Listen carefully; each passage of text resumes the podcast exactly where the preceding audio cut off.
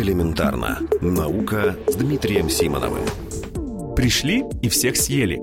Принято считать, что современный человек уничтожает природу невиданными темпами. Виды животных исчезают еще до того, как их успевают открыть. В общем, так оно и есть. А еще многие считают, что наши предки жили в гармонии с природой, мол, брали от нее не больше, чем нужно. Так ли это? За последние десятки тысяч лет с лица Земли пропало множество видов крупных животных. Мамонты – это лишь самый известный пример. Существует две основные версии. Согласно одной, во всем виноваты изменения климата. Согласно второй, всему виной человек. Ну или третий вариант. Оба фактора сработали одновременно.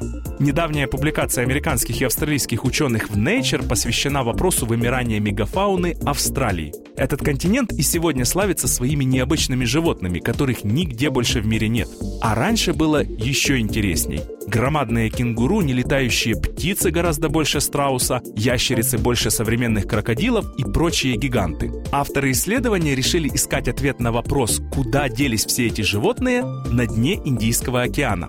Поднятый со дна образец грунта содержит споры растений, пепел и другие компоненты, способные рассказать о прошлом зеленого континента. Например, споры одного из видов грибов, живущего в навозе травоядных, могут рассказать о том, как много животных было на континенте в ту или иную эпоху. Оказалось, что около 70 тысяч лет назад климат в Австралии стал более сухим, но на численность животных это заметно не повлияло. Зато 40 с лишним тысяч лет назад численность животных стала резко сокращаться. Именно в это время, согласно современным данным, в Австралии появились люди. Получается, что если говорить о зеленом континенте, то именно люди, а не климат, стали причиной исчезновения мегафауны.